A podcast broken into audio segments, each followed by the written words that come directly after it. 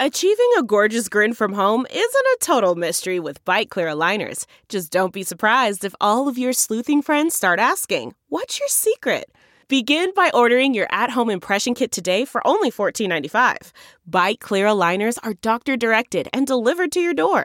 Treatment costs thousands less than braces. Plus, they offer flexible financing, accept eligible insurance, and you can pay with your HSA FSA.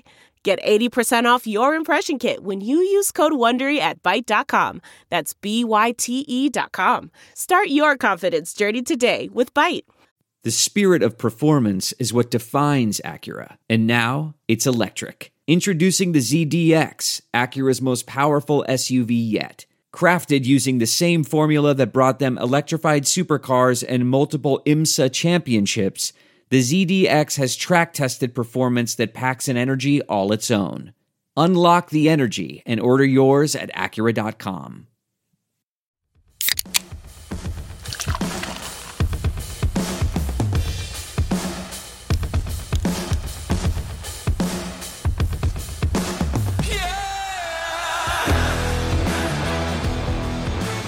What is up, everybody? Welcome back to another episode of the Bootleg Football Podcast. I'm your host, Brett Kollmann, here with my wonderful co host, EJ Snyder.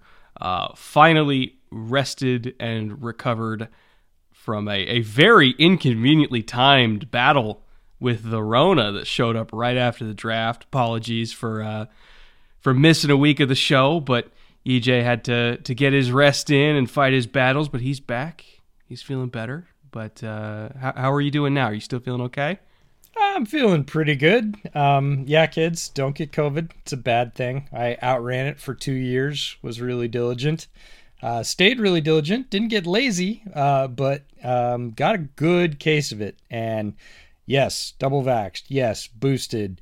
Still no fun. Still like super duper duper no fun. So yeah, I'm feeling fine. Um, didn't get bad enough to put me in the hospital or anything else, but I was not going to be recording podcasts in the middle of that. Um, so happy to be back in the saddle, um, back to doing the fun stuff, um, back to not living in this room for 11 days. That was a good time too. So uh, yeah, I get to sleep in my bed out in the bedroom, which is really nice. Um, no, I'm I'm looking forward to it, and it feels like feels like you know it was an enforced break, but we were kind of going to take a break anyways. So we just uh, we just lined that up, and now we're now we're cruising through the off season, and it feels like the season's really close. You see that you know 17 Sundays until the regular season, and you're like 17. Yeah, that's it. There was a there was somebody put out a tweet. It's like, oh, we only have two more months till we we don't have any more weekends without football, and I'm like, already? Yeah. Wait, what? I didn't even get to summer vacation yet. we yep. got two months till camp.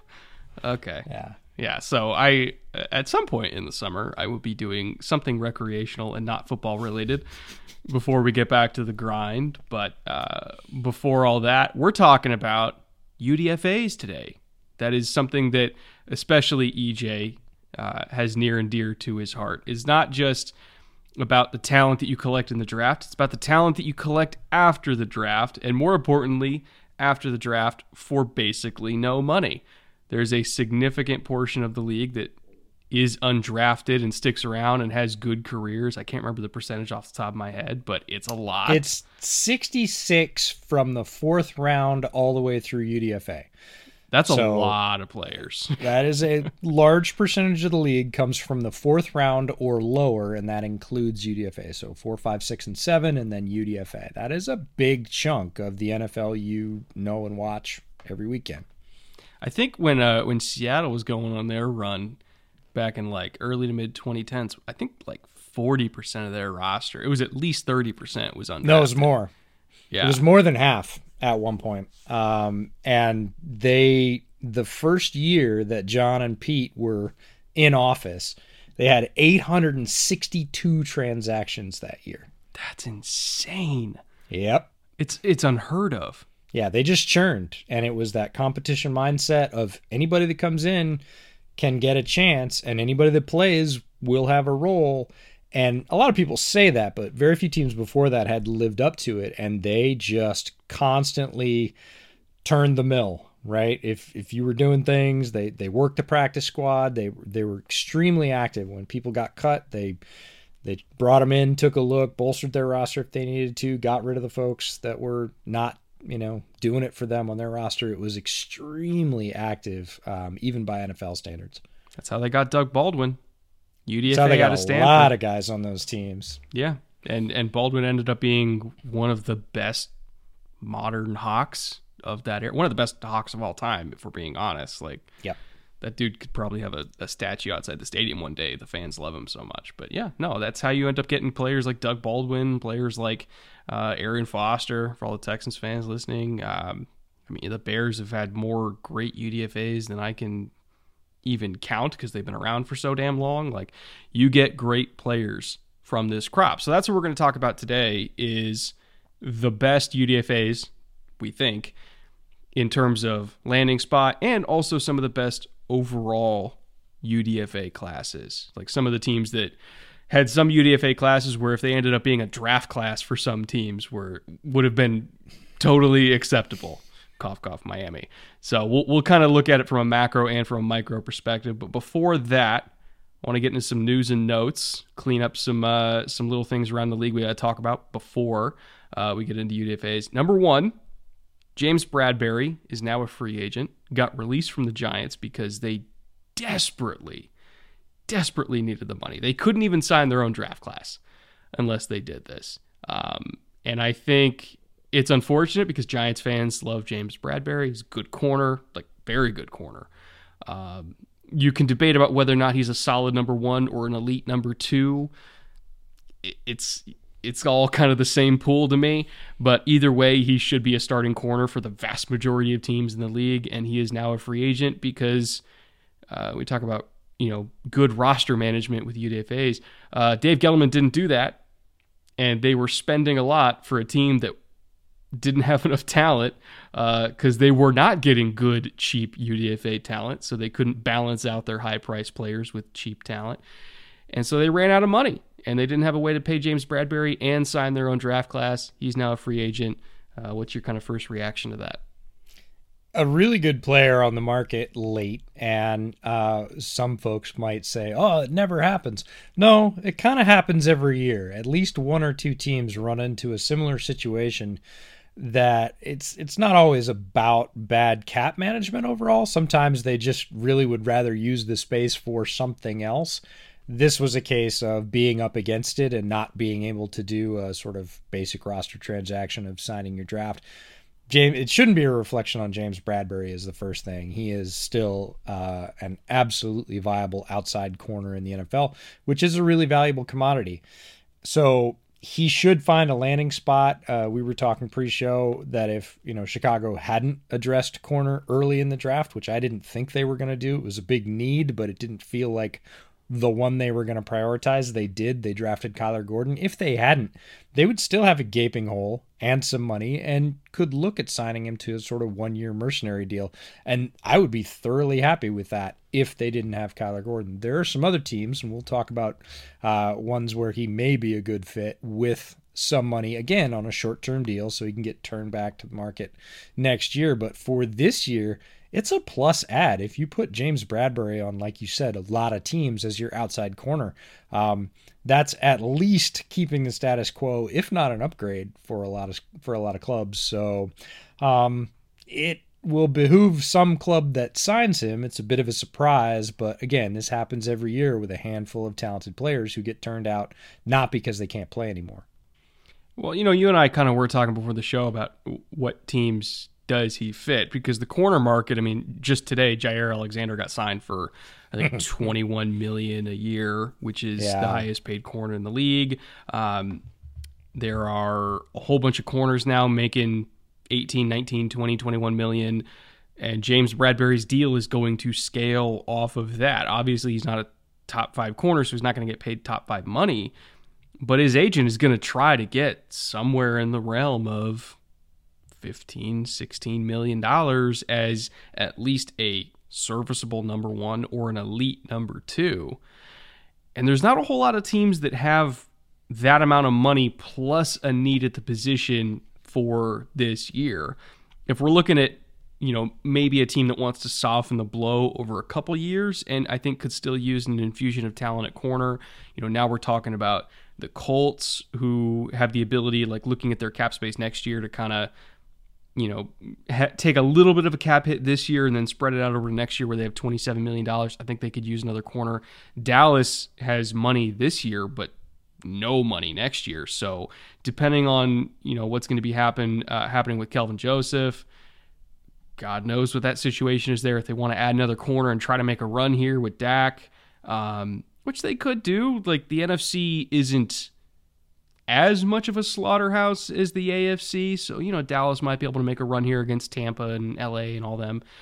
I, I think Bradbury would be a phenomenal ad for them, but it, it was actually kind of surprising when we were going through that thought exercise of like, okay, who has money and a need at corner and can do a mercenary contract just for this year? It's like three teams. Yeah, it's not very many. Once you get over the 10 million mark of sort of disposable income that you could spend on one player this year, um, and then you start looking at corner rosters and say, okay, is he a clear upgrade? Um, and and you get down to that need again. Do they need him? Well, the guy they got at number two is about that good or a little bit less that good, but is signed already. So do you need a third? Um, Dallas is interesting because of the Kelvin Joseph situation. If there's going to be some interruption in his status based on his situation, they really have Diggs at outside corner and then a bunch of guys that fit better inside. They've played Anthony Brown outside, but I think he's a better inside corner. So again, Bradbury would be a clear upgrade. They have the money for this year only. So that's one fit. Uh, and then the Colts, again, they might not prioritize it in their overall team building strategy, but if they wanted to, he again would add a, a piece, a chip in their secondary that would be an upgrade. They could afford it one or two years, um, but would help them lock down what looks to be a more explosive passing division this year than last. So, you know, do the stars align and, and sort of the team like that takes a shot? Well, if they don't, if one of those two doesn't, the list dwindles really quickly because again you said his agent's not going to take a beans deal right it's not going to be one year five million just to have james bradbury he's going to be looking for minimum 10 to 12 and that would be a one year only pure mercenary deal Mm-hmm. um, you'd have to balance it out if you were going to take two years of control with a little bit more money either this year or next there are some teams that could do that but not very many. And when you start looking at the corner rosters, you're like, eh, there's not a clear, like, gaping need outside of, yeah, two or three teams. This kind of feels like okay, he's 28 years old. He's still in his prime. We mm-hmm. know he's a good like he's a good player. They don't they don't need to sell him to anybody. No. I almost get the suspicion they're going to slow play this, see if somebody gets hurt over summer and get the leverage back and then be like you want a starting corner or not? It would give them more options for sure because right now it's not not a lot. Like if they go to the if they sniff around and that's what his agent's job is. Uh, if they sniff around the Cowboys and Cowboys are like, nah, we got other plans for that money, or we just don't think we need it. We're happy with Brown outside. That's cool. Uh, and they go to the Colts, and the Colts kind of say the same thing. Hey, we're not going to spend the money there. Uh, you know, we'll take a cut rate deal if you've got it, but we don't expect you to because again, you've got a corner in your prime at a at a premium position.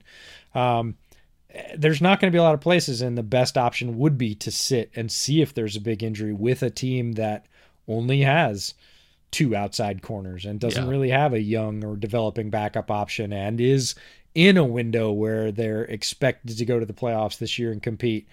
A guy like Bradbury could be a very natural fit. He gets to skip a little bit of camp wear and tear as a veteran. That's not going to hurt his feelings at oh, all Oh, they love it when they get a reason not to go to camp. best thing ever. Ask Rob Gronkowski, right? Hey, I can report when and get what. All right, sweet, I'll do that. And Bradbury's somewhat similar there, so it would expand their market for sure. And again, those those types of things tend to happen. Somebody gets popped for PEDs and is going to miss four to six weeks and really can't afford a slow start. You know, being behind the eight ball in the division. Hey, we're going to free up, you know, ten million bucks and say you know, you don't have another offer and we're a contending team. Does that sound good enough for one year and you can, you know, go ply your wares after the after the season's over? Maybe. Second piece of news. Tom Brady in at Fox Sports eventually, whenever eventually. he retires in 8 to 10 years. Yes, exactly. Um, at the same time, Drew Brees is out at NBC. Well, sort of. There, has been some cloudy reports on that. Um, yeah. it, I don't. I don't want to say it's like a he said he said at this point. We don't really know what's going on with Brees, other than the fact that he's not going to be on uh, Sunday Night Football in America, or whatever the, the, the, the show that they do uh, before and after Sunday Night Football is. Uh, he's not going to be on that show anymore. Um, it sounds like NBC was not super thrilled with the job that he did uh, with the wild card game he had. I think it was Bengals Raiders was the game he had, and so he's he was almost going to be like their Tony Romo. That was like the idea when they brought in Drew Brees. It just ended up not working out. And then he put out a tweet saying he could come back and play. Yeah. I no. No, he was looking like he was on death's door by the end there. Like his arm was shot. Yeah, and he's only a, another year older at this point. There's no way he's coming back, right? Let uh, let's let's not even take the Saints out of it because I don't even think the Saints would take him at this point. Is there a quarterback needy team in, in the league right now that would take Drew Brees? I don't think so. I don't think for the long haul or for the big money or for the sort of non-backup role that that he would be enticed by. Um, again, this isn't a terribly different situation than Bradbury, right? This could all look very different in August if a team that is expecting to contend loses a starter to a twisted knee in a, in a training camp mishap right? Let's just throw out the team that many people have have speculated about, which is the Dolphins, right? As it is, Dolphins are rolling with Tua right now. Like, but if Tua, you know, tweaks his knee, you know, 2 weeks before the season, and Drew Brees could have a starting spot for, you know, 6 to 8 weeks, that actually might be perfect. Do you want him for the back eight weeks of the season? I don't. Um, for the last two years he was in the league, he really showed that December fade. Uh, you can call it Peyton Manning arm, late career Peyton Manning arm, whatever you want. Like it did not look good down the stretch. Now, coming out of the box fresh after a little bit of a rest, sure, that that seems great. You know, counting on that come playoff time, especially if they have to travel to somewhere it's cold outside. Like, I don't think that's going to be an easy sell. So, again, it would have to be a near perfect situation for me. And if it's not, it just means he kind of can't spit the bit. I just feel like if Baker Mayfield can't get a job right now, ain't no way Drew Brees is getting a job. And it's nothing against Brees, like the veteran. Yeah. If he still had an arm, I, would be all for it. I just don't think he has an arm. I, I, I don't know.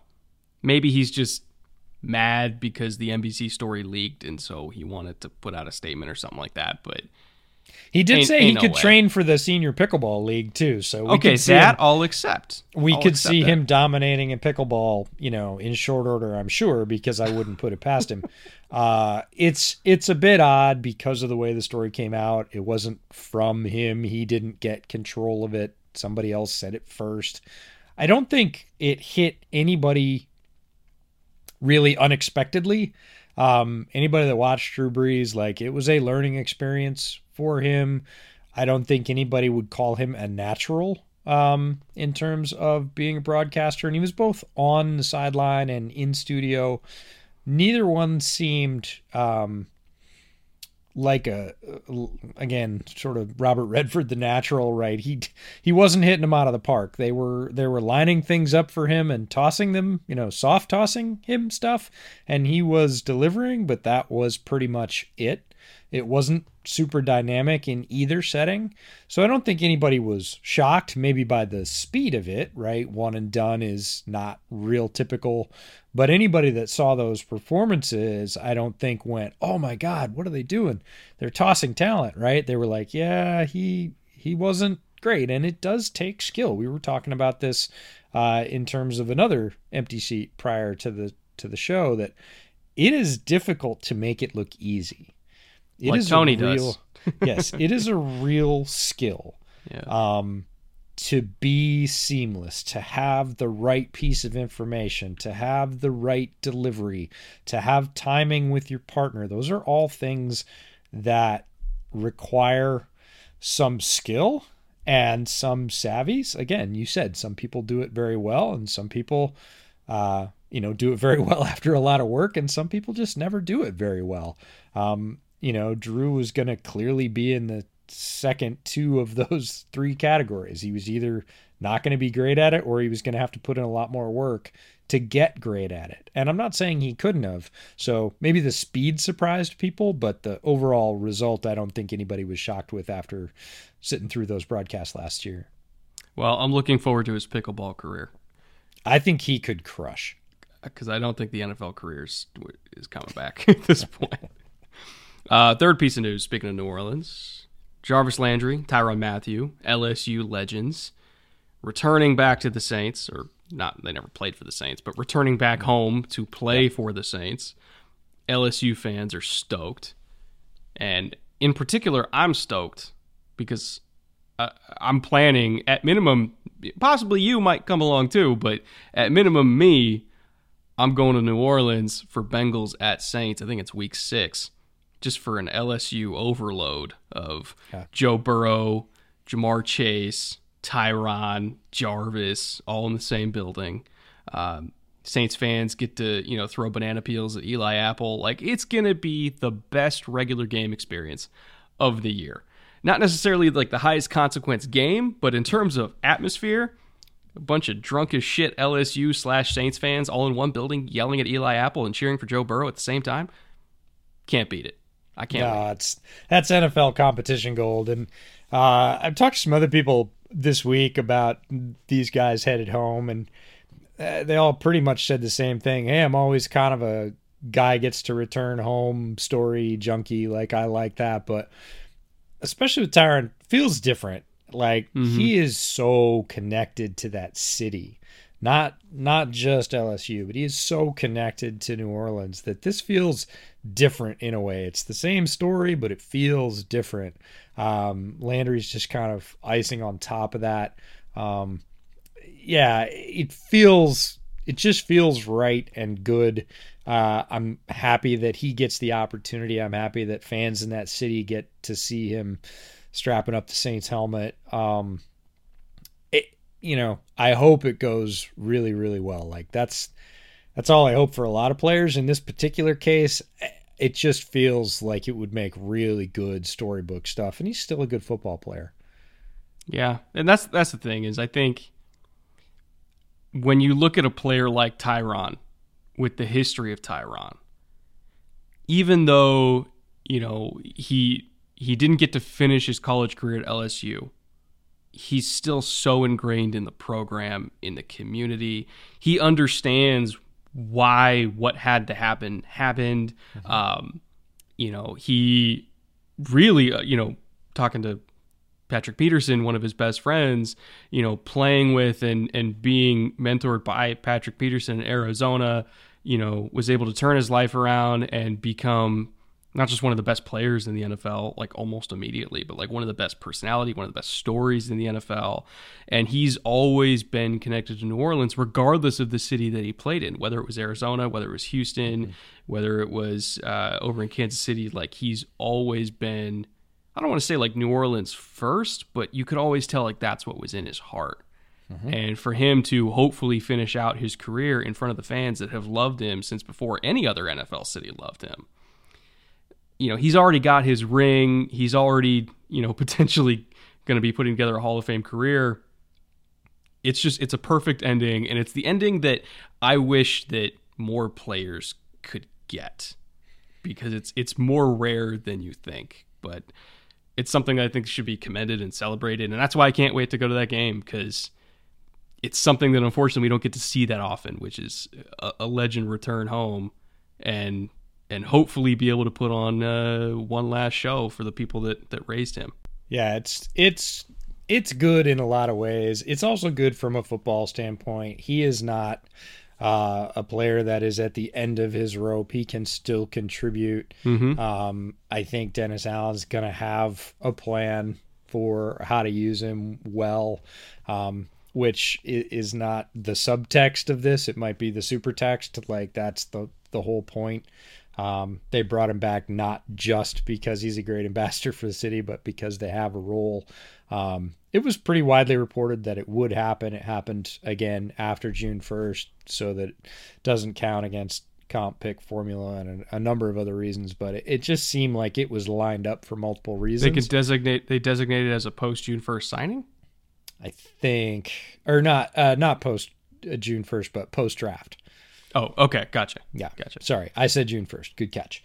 Um, so, you know, it makes good football sense. It obviously makes good sense in every other um, arc that we've talked about. So I'm I'm looking forward to it. It's going to be one of the really good stories of the league this year. We're driven by the search for better, but when it comes to hiring, the best way to search for a candidate isn't to search at all. Don't search. Match with Indeed. Leveraging over 140 million qualifications and preferences every day, Indeed's matching engine is constantly learning from your preferences. So the more you use Indeed, the better it gets. And listeners of this show will get a $75 sponsored job credit to get your jobs more visibility at Indeed.com slash match. Just go to Indeed.com slash match right now and support our show by saying you heard about Indeed on this podcast. Indeed.com slash match. Terms and conditions apply. Need to hire? You need Indeed. And with that, why don't we get finally to the main event of this episode UDFAs, the best players that didn't get drafted, all the best free talent in the NFL. Uh, we got three UDFA classes we want to highlight and then we're going to talk about individually three more players each around the league that we love the situation they went to, the talent fit, guys that you know we think have a, a very very good chance to stick. Now, EJ, I know you you tend to like to have a, a, a spiel when we do this every year at the top, refresh everybody's mind and, and your general thoughts on the value of UDFAs and what they bring to a program. Yeah, the the quick explainer on UDFAs for folks that don't know, UDFA is undrafted free agent. The UDFA process is essentially free talent in terms of draft capital. These are players that were not drafted during the seven rounds of the NFL draft, and uh, in terms of where they can sign, it becomes the Wild West um, even before the draft ends. Um, Jourdan Rodrigue, who's the beat writer for the Rams, uh, did a great piece on what that process was like for the Rams and how their scouts are on the phone during the seventh round. Hey, looks like you might not get drafted. Are you interested? And all scouts from all teams are doing that. So the most desirable UDFAs, the folks that a lot of people thought were going to get drafted but aren't, are in are the center of some very direct competition between teams because you can pay them. You can give bonuses. There is money set aside for UDFAs, and you can say, hey, if you if you come to our program, we'll give you X number of dollars. That's the sort of most desirable. The way the players make these decisions is based on coaching and relationships. If they know a coach or a coach came from their college program, they know a system, they think they're going to be able to thrive. That's one way. Um, path to playing time, right? If there's only three receivers on a depth chart and you're a wide receiver, it's going to be a whole lot easier than if you go someplace where there's eight or nine people in front of you. Um, system fits again. Hey, they run a West Coast system. They run an RPO system. That's what I ran for most of my time. Again, my integration, that jump from college to the pros will be a little bit easier.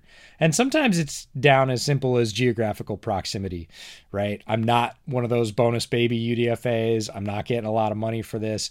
Um, you know, I live in Texas and Houston invited me and Cleveland invited me too. Well, I like warm weather and Houston's a lot closer, so I'm going to go there. Um, can be any or all of those things, a combination thereof. Teams that again, you spoke about it at the top of the program. Teams that do really well in this part of the process can basically double their draft haul. We've seen folks sign UDFA classes that would have been just fine as draft classes, um, but they're able to do that for free. They didn't have to go out and get any more draft picks, and the money is extremely slight. Even the most expensive UDFAs are cheaper than a draft pick to sign. So this is a huge talent pool that's available to the whole league. Some teams are very aggressive, some teams not so much. Um, and there's also camp invites, which is a little bit different. And just a note, we're not going to be distinguishing between a UDFA, which is a signed player, we're going to sign you to an undrafted contract, or a camp invite, which is exactly like it sounds. Show up at rookie mini camp. If you stand out, we'll sign you. If not, you're going home. So it's a combination of talent after the draft between UDFAs and camp invites. Uh, we're not going to make that distinction. Uh, I tried to. Turns out a lot of the league isn't very good at record keeping in the off season. If you go to the transaction page, yeah. I know, of your favorite team, there are whole teams that haven't made an update in like two months including their regular draft class. So uh, they may have signed their class, they may not have, and just put it on the transaction page. Other teams show in great detail everybody that they signed, but it's not consistent. So if we make a mistake or we mention somebody that's already, you know, been moved off a roster, forgive us. It is the Wild West, and it's tough to keep up with this time of year. Well, you mentioned UDFA classes that could be very easily mistaken for draft classes. Probably the best example of this entire year Miami Dolphins. I think it, not the most voluminous UDFA class, but in mm-hmm. terms of the talent they pulled relative to a all these guys we thought were going to get drafted, but b we thought we were going to get drafted like decently high, like in the middle of the draft, and they pulled them as UDFA's. Zaquandre White from South Carolina is a really really physically gifted running back. Uh, very new to the position, but all the talent in the world, and he's going to an offense that really knows how to use running backs and train up running backs under Mike McDaniel. So I'm sure he's got a plan for him. Tanner Conner, freak among freaks. I mean, his his size and his numbers is very similar to DK Metcalf. Like it's not quite the same acceleration off the line, but boy, it's close. And I know he played at Idaho State, which is probably why he went undrafted, but he showed up at the Shrine Bowl and was dusting everybody. So kid can run. Uh, Braylon Sanders from Mississippi, again, another receiver that I definitely thought was going to get drafted somewhere on day three, and he did not. Kellen Diesch, one of the freakiest offensive line pros- offensive line prospects in this whole class. Obviously, a little bit light in the pants, but in terms of movement skills, one of the better tackles in this class, and also a way better anchor than you expect for somebody who's like 300 ish pounds. Um, we got Verone McKinley, uh, the third, excuse me, from Oregon, who I thought had a legit shot to be like a late day two safety. Really, really rangy, excellent ball skills, super instinctive. No idea why he went undrafted. I don't know if there's a medical thing or what. He never should have gone undrafted. There were so many safeties that got drafted that he is better than by a lot. And he went to Miami to go play with the other Oregon guy who I thought was really undervalued last year, Jevon Holland they have pretty similar games in terms of how they play at free safety. So the fact that Miami can put two guys back there in the deep post and get interceptions and have Jevon, you know, run around in the slot, you can blitz him, put him at corner, whatever you want to do. While Verone's, you know, still playing free safety just as well, super valuable, and you get him for free. And then uh, finally, Tommy Heatherly, the punter from Florida International, who I love telling this story because we we're going to talk about multiple UDFA punters in this episode. Heatherly was the guy day three of Shrine Bowl practice, twenty punts into individual period. I started clocking hang time. He was still hitting over five seconds every punt after the first twenty. His leg had to have been dog tired by then. He's still hitting five second hang time. So he's got a leg, and getting him undrafted. Um, special teams is a very underrated component. Just ask the Packers last year.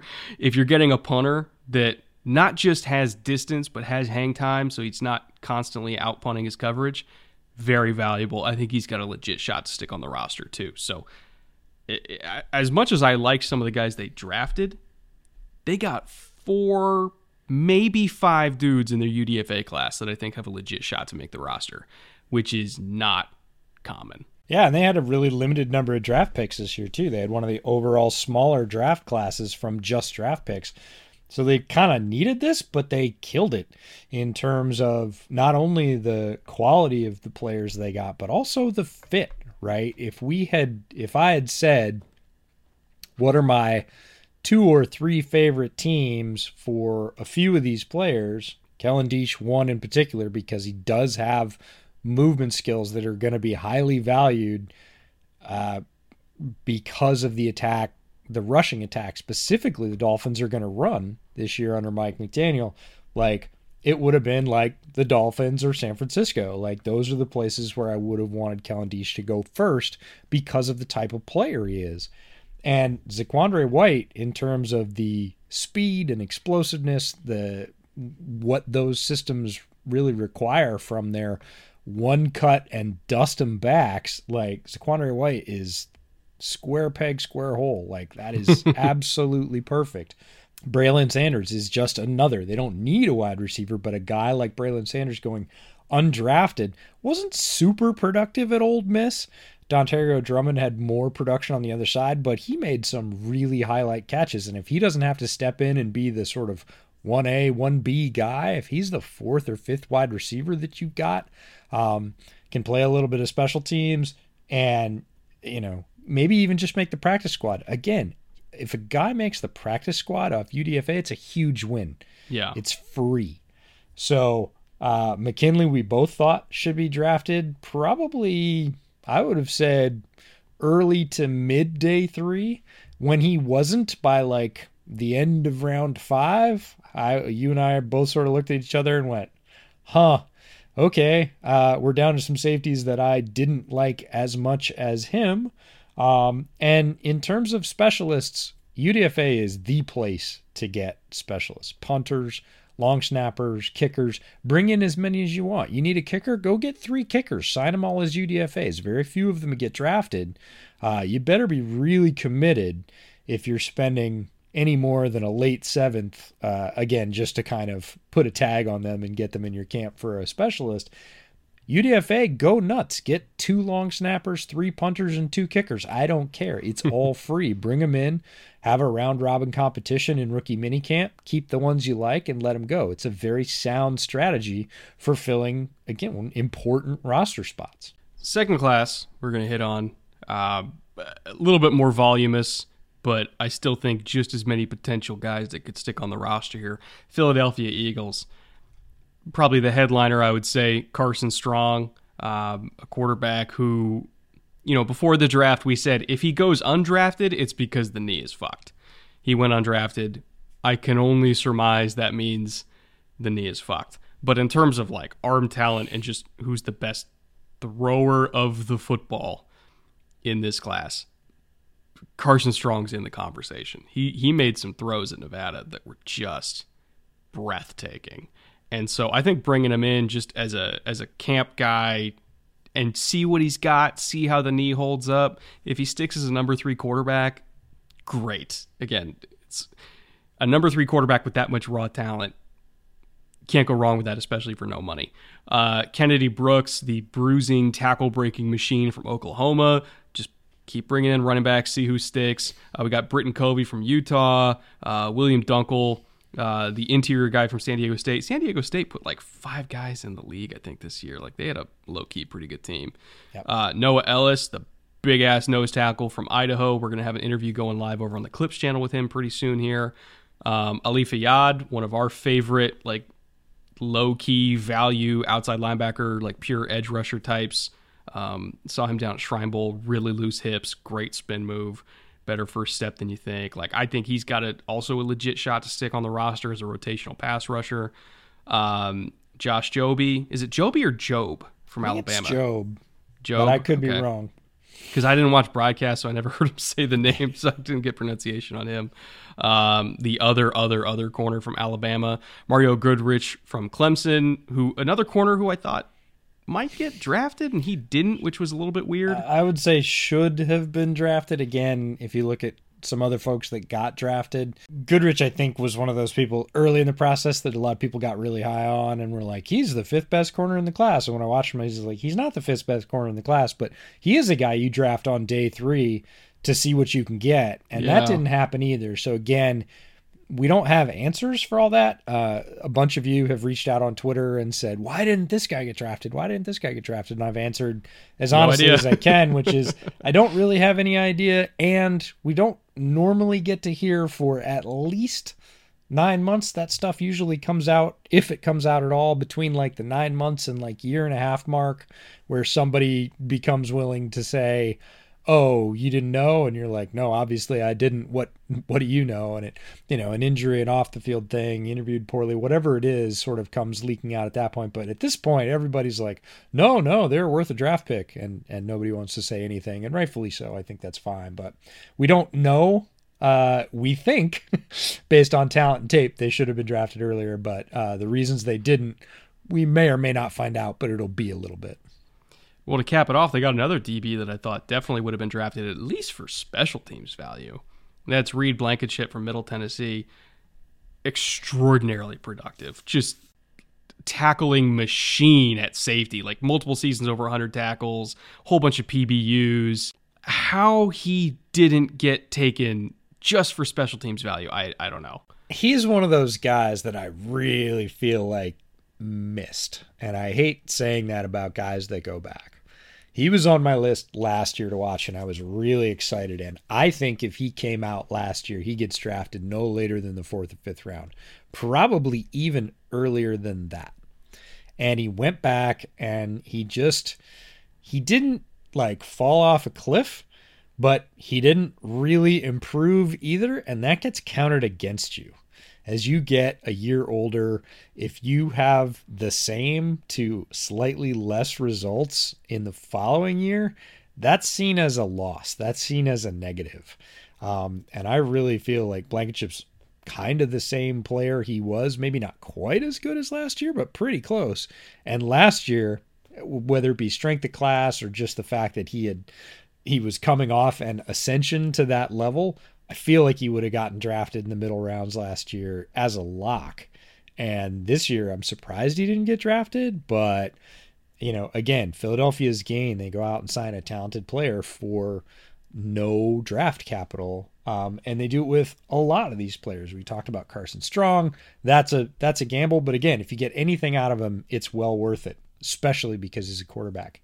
Kennedy Brooks is really interesting because while he wasn't one of my favorite backs, he was in unique company of having an alignment of two measurables for running backs that really indicate um, success for late round guys. And the other guys in that group were some of our favorites uh, Dameon Pierce, Zaquandre White, uh, Zonovan Knight or Bam Knight from North Carolina State.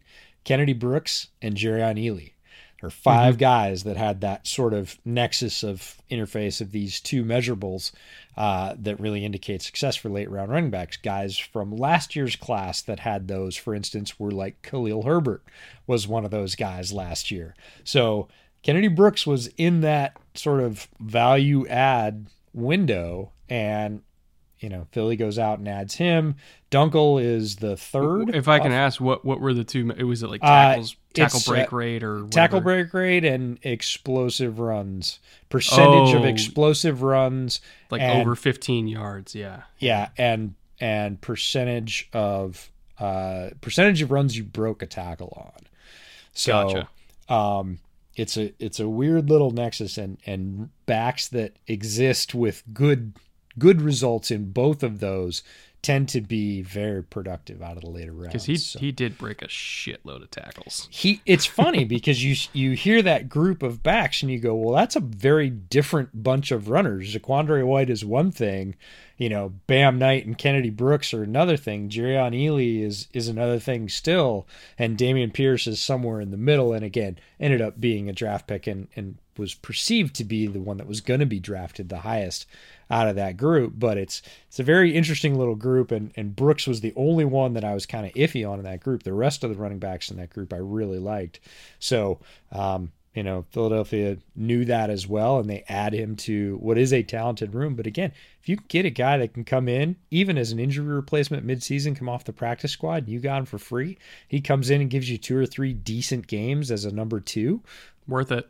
Well worth it. And Dunkle from San Diego State's the third guy off that offensive line that ended up in a camp. Um, Noah, go check out the interview we've got with him. He's a fascinating player. Ali Fayad, same thing. Jobe and Goodrich and Blankenship to add those guys to a needy secondary for free. I don't care if one of them works out, like in a part time role. You got them all for free to have all those guys in the same class and just to be clear, these are not all the guys Philadelphia signed. These are the ones that we really like, that we knew about, that we'd looked at pre-draft, that we liked the fit of. There were, you know, many more players in each class. These were the highlights, and that's a lot of highlights from a UDFA class. A lot of highlights. I could say the same thing about the Cowboys, arch rival of the Eagles, bringing in an absolutely absurd amount of talent through UDFA. And they did have uh, some areas on the roster that I felt were open for competition, which made them a very attractive destination for agents. Not to mention, uh, lack of Im- income tax probably matters for a lot of these guys too. Because if, if you're making sure. 100 k and not paying income tax uh, on that, that, that matters. It definitely matters. But they got Ty Fryfogle. Uh, fun fact: college teammate of or high school teammate of Christian Watson. Fryfogle was the higher recruited guy out of that duo, and Watson ended up being the much better college player. Funny how that works out.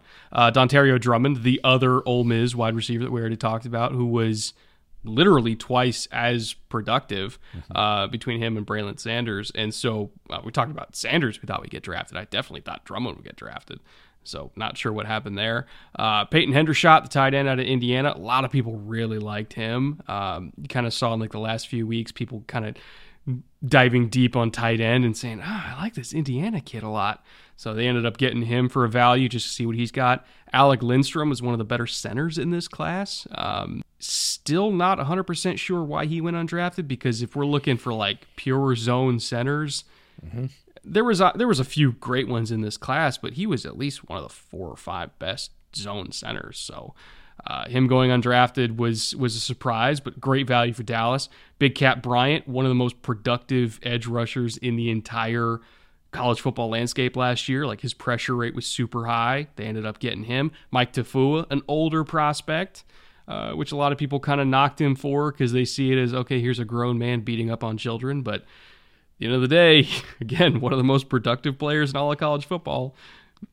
Beating the shit out of kids, you're still getting sacks, you're still getting pressures. I don't care. He's he's worthy of bringing into camp, seeing what he's got. Um, he's got a lot of talent to him. So, uh, Mike Tafua, again, older prospect, but highly productive.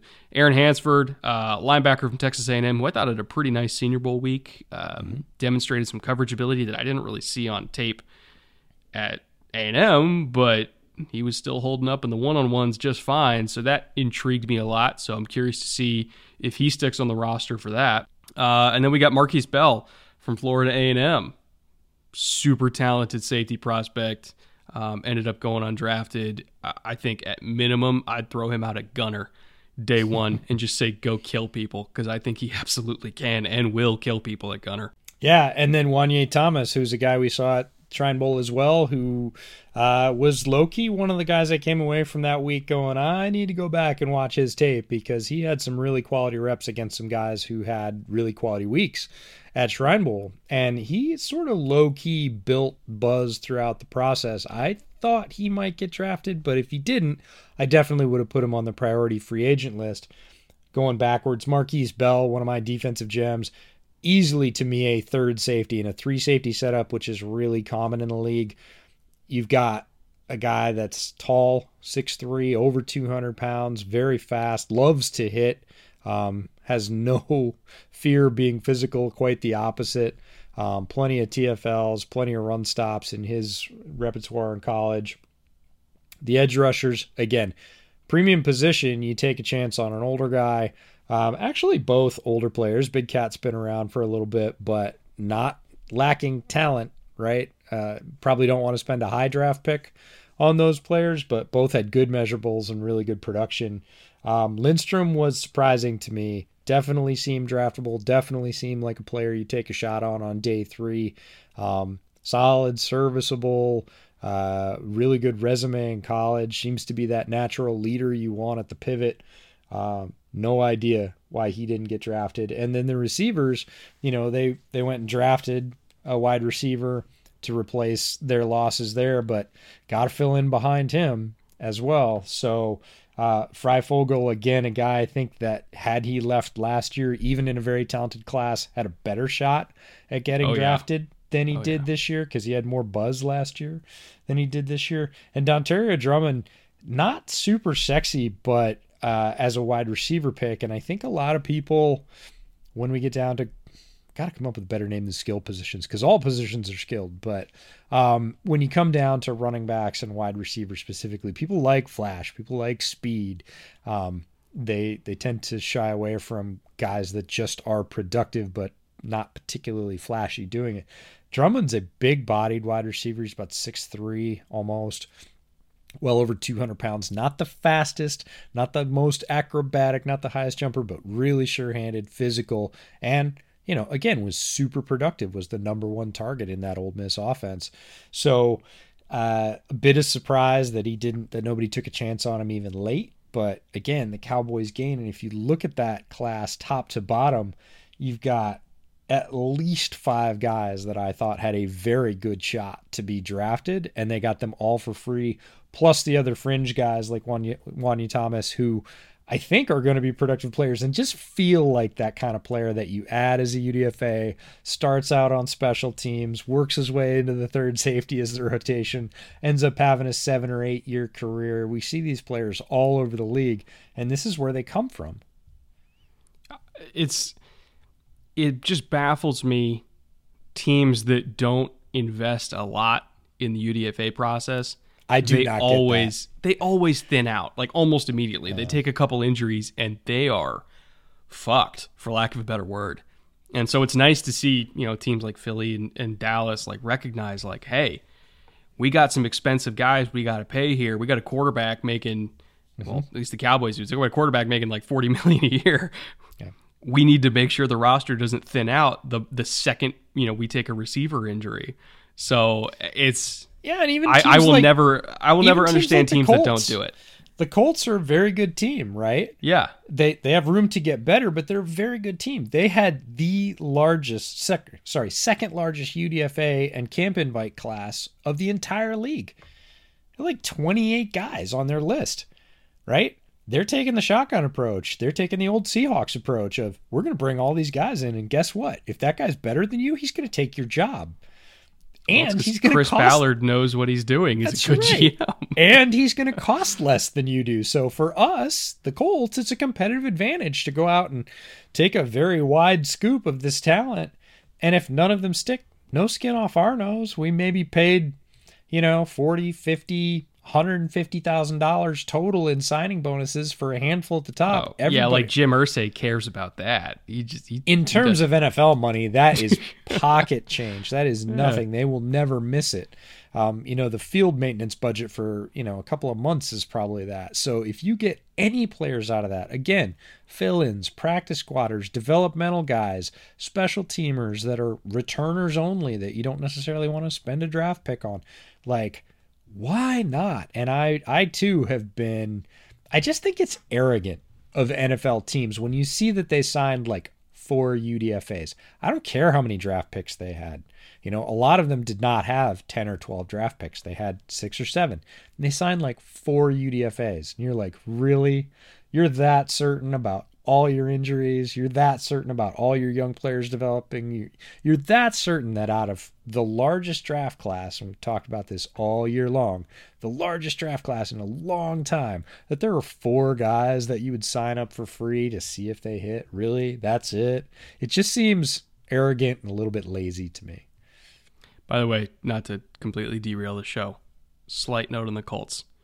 Alec Pierce, there's buzz that he was absolutely destroying everybody in, in little minicamp there. I, I think they might have something here. He fits so well with them, and particularly so well with them since Matt Ryan.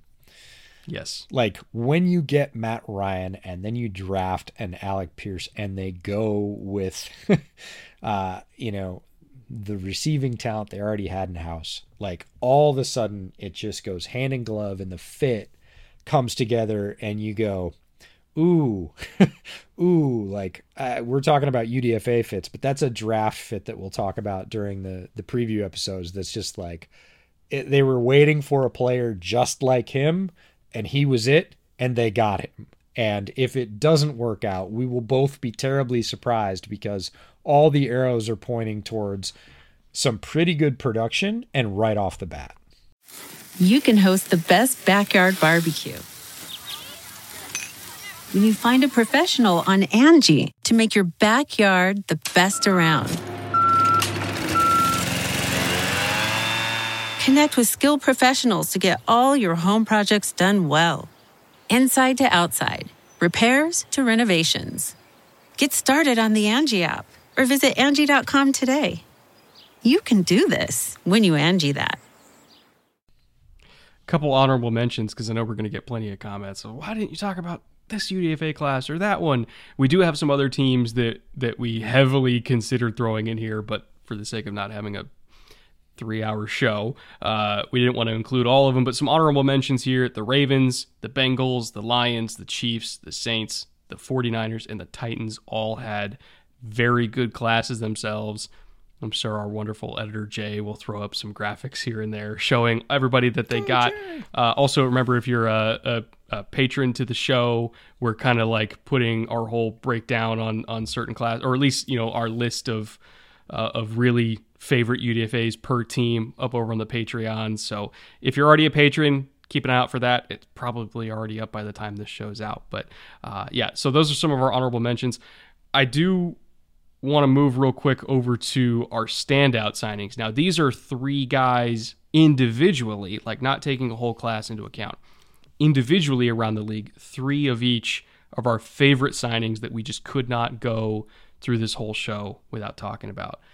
My trio, um, probably pretty predictable if you if you watched any of my pre-draft content, either here over or over on Film Room. Um, I could not believe that that Jack Sanborn was just sitting there for Chicago. I thought he was one of the most stable linebackers in this whole class. Um, he was the cleanup crew for Wisconsin's defense. He was the guy who every time you know Leo Chenal would get in the backfield and just create a mess, he was always back there just kind of sifting and sorting and waiting to clean everything up. Tackle machine, super smart, almost like a. this is going to sound really weird like a poor, poor man's Matt Milano. Like he's not quite as athletic as Matt Milano. He's not a bad athlete. Matt Milano's a really good athlete. Um, but he does the same kind of role of Matt Milano, where it's like everybody up front is just causing havoc, and Matt Milano's just kind of scooting over there to make his tenth tackle of the game by the middle of the third quarter. Jack Sanborn's that kind of guy. I'm curious to see how much playing time he gets because they did sign some other linebackers, but he was a phenomenal value for them. Uh, my second one, Ryan Stonehouse, the other punter, UDFA for Tennessee. Got a couple punter stats for you here. So he was actually, fun fact, first team all conference punter, freshman, sophomore, and junior year. He only missed out doing a full sweep his senior year because punt god got a whole bunch of press and beat him out for first team. But up until then, he was the best punter in the conference for three years, and I would argue still the best punter in the conference, even with punt god in there. He actually has the NCAA record at 47.8 yards per punt over five total seasons. He maintained that average over five years. And he's the NCAA record holder for yards per punt, which is nuts. He had one punt last year uh, against Vandy that was from the seven. Talking about guys with big legs, and punt guy got all the press. From the seven, it got down to the opposing 13. It was a net of 80, and it was a fucking rocket. so, kid's got a leg, he's got location.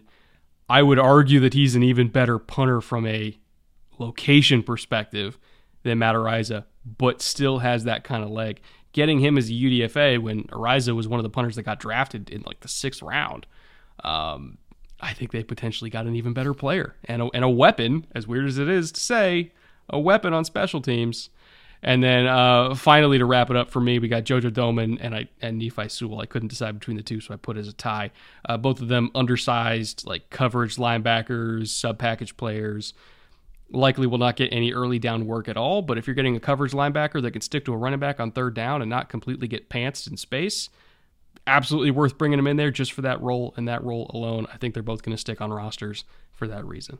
Yeah, and we've got an interview with Nephi over on the Clips channel, which is a great one because he's he's a sharp tack. Obviously, comes from a football family, but he uh, he had the fire behind his eyes. Uh, was very. Uh, I loved his responses. They were very measured. You could tell he's super thoughtful um, about what he wanted to talk about and how he wanted to represent uh, his game and the game of folks that he played with. Um, one of my favorites. So check that out on the Clips channel for Nephi. That that one went up uh, about a week ago, and um, one of the one of the more fun interviews we had in terms of a guy that just really understood his role. Uh, and I think will absolutely stick on a roster. I'd be shocked if he didn't stick in some capacity on New Orleans roster.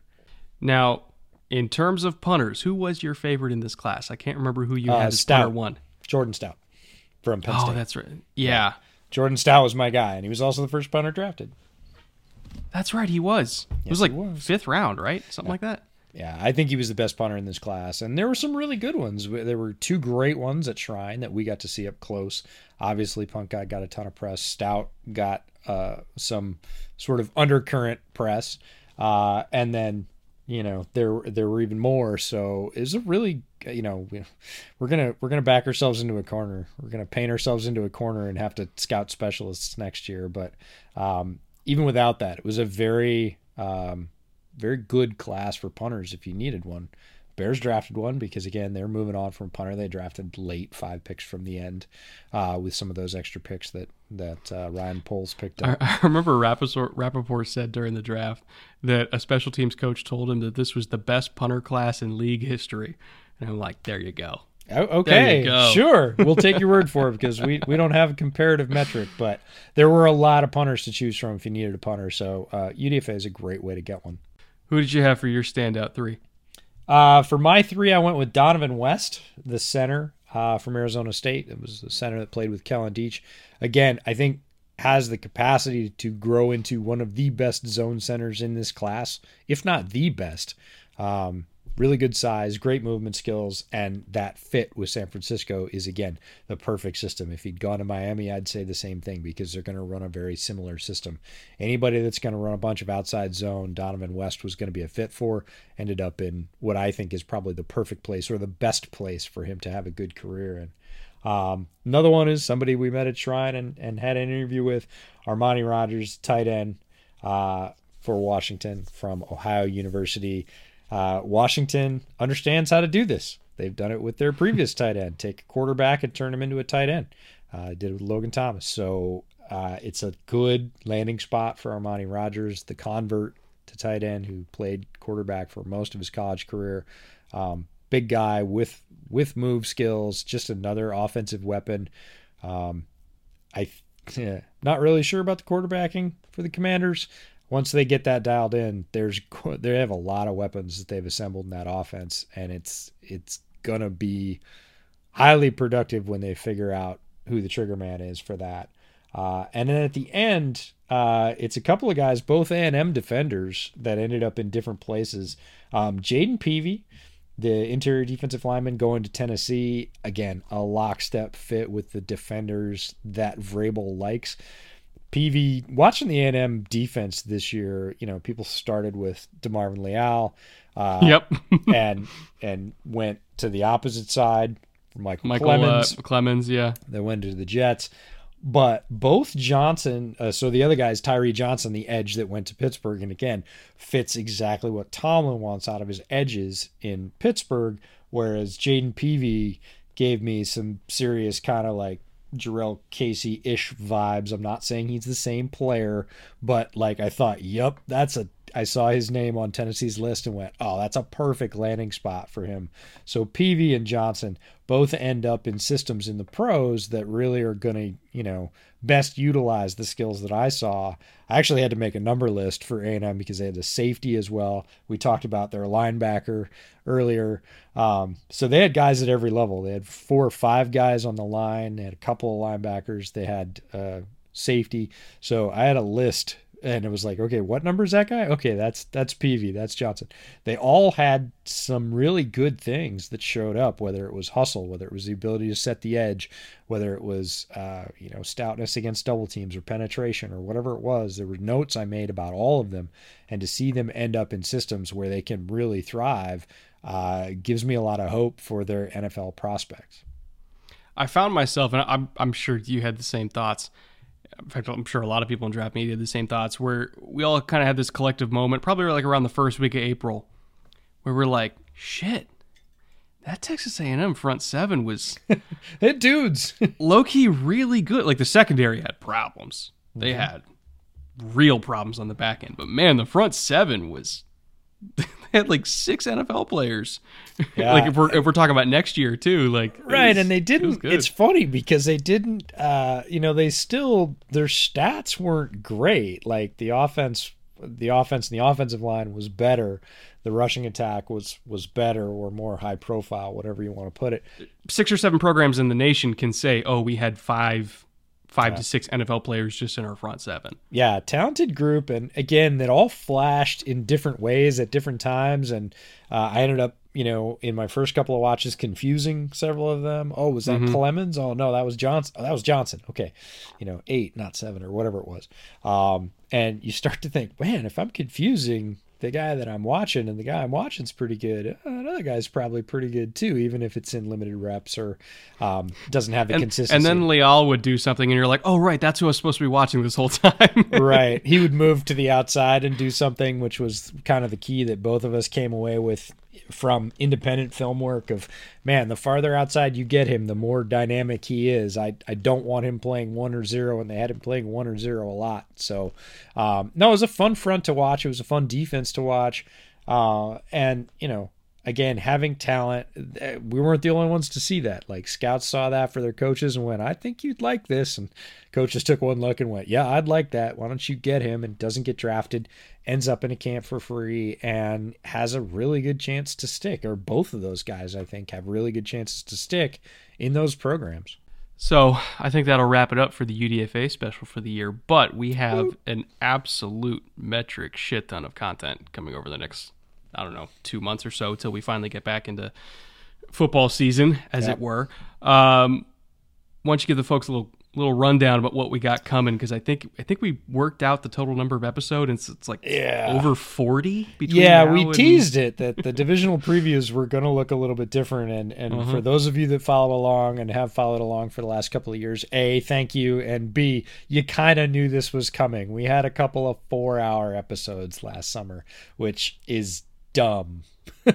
like that's just not a smart way to do content. So we talked about it uh, really as early as the middle of last summer. In the middle of that, going, this is insane. We have to do something different. So we started kicking around ideas, and what we settled on is that we're going to do an episode for each team, and it's going to be very much the same. There'll be a few tweaks and surprises in there, but we are still going to cover basically every aspect of what a team did in the offseason. Who is the coaching staff? What is the system? What is the personnel that they lost? What is the personnel that they gained, both from free agency, the draft, UDFAs? What do we think their prospects are? Um, what are we really excited about uh, and sort of what we think the liabilities might be. And then at the end of each week we're going to do a divisional wrap up that really talks about how those teams interplay within that division considering they all have to play each other twice who we think some of the standout rookies might be all the extra stuff that really made those two hour episodes into three and four hour episodes. So each episode for the team we figure is probably going to be about 90 minutes because that's about what it was last year. We just jacked all of them together and it was way too much. So uh, be looking for those. We'll be doing each division inside of a week. So we'll have eight full weeks of content. We'll have a break somewhere in the middle, probably around July 4th, uh, so that everybody can go get their barbecue on and, and not miss any. Um, again, we'll have those wrap up pods at the end of the week. So we'll have content each day for pretty much eight straight weeks, which those of you who are bootleg diehards are probably celebrating about. Um, those of you that aren't watching this and hate bootleg, well, no problem. Just more fuel for the fire. Um, but we're we're excited about it. Uh, certainly, we wouldn't be able to do it uh, if we didn't have Jay's help, our new editor. Uh, yes, we have talked to him about it. This will not be a surprise to him. we didn't just mortgage yeah, his whole summer I, without. I asking. still feel feel bad for what I did to Slater. I got him a bottle of rum before draft season. I was like, buddy, you don't know what's going to happen here, and um, ended up being even more work than I thought. So I, I think I might yeah. get him another bottle as a, yeah, as a not to, not to say we won't buy Jay gifts because Jay has done us uh, several solids already in the very short time he's been working with us. Uh, we know you all have appreciated that content and have been very vocal about that in the comments. We really appreciate all that. The things you like, the things you don't like, the things that he's doing great, the things that we're doing great. Um, tell us about all that stuff because we're just trying to make this content better for you. That's the whole reason that we produce it. But we're excited about the summer slate. We enjoy the series. Uh, got a little, a little ponderous last year. Uh, we think this is going to be a tighter format and create some even better content. So uh, we're looking forward to it, and we hope you are too.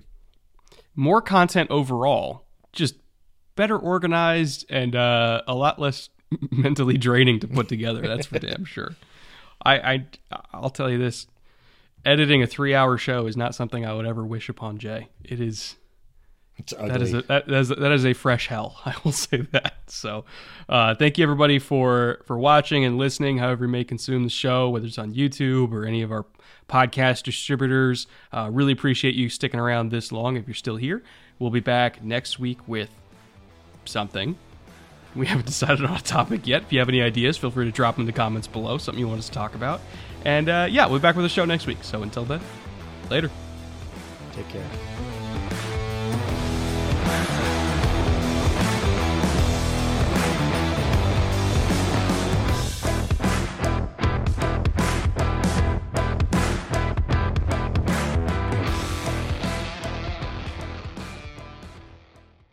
Look around. You can find cars like these on AutoTrader, like that car riding your tail.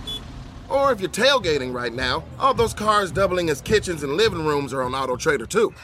Are you working out and listening to this ad at the same time?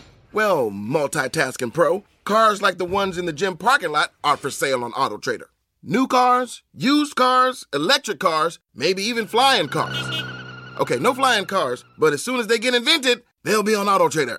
Just you wait. AutoTrader.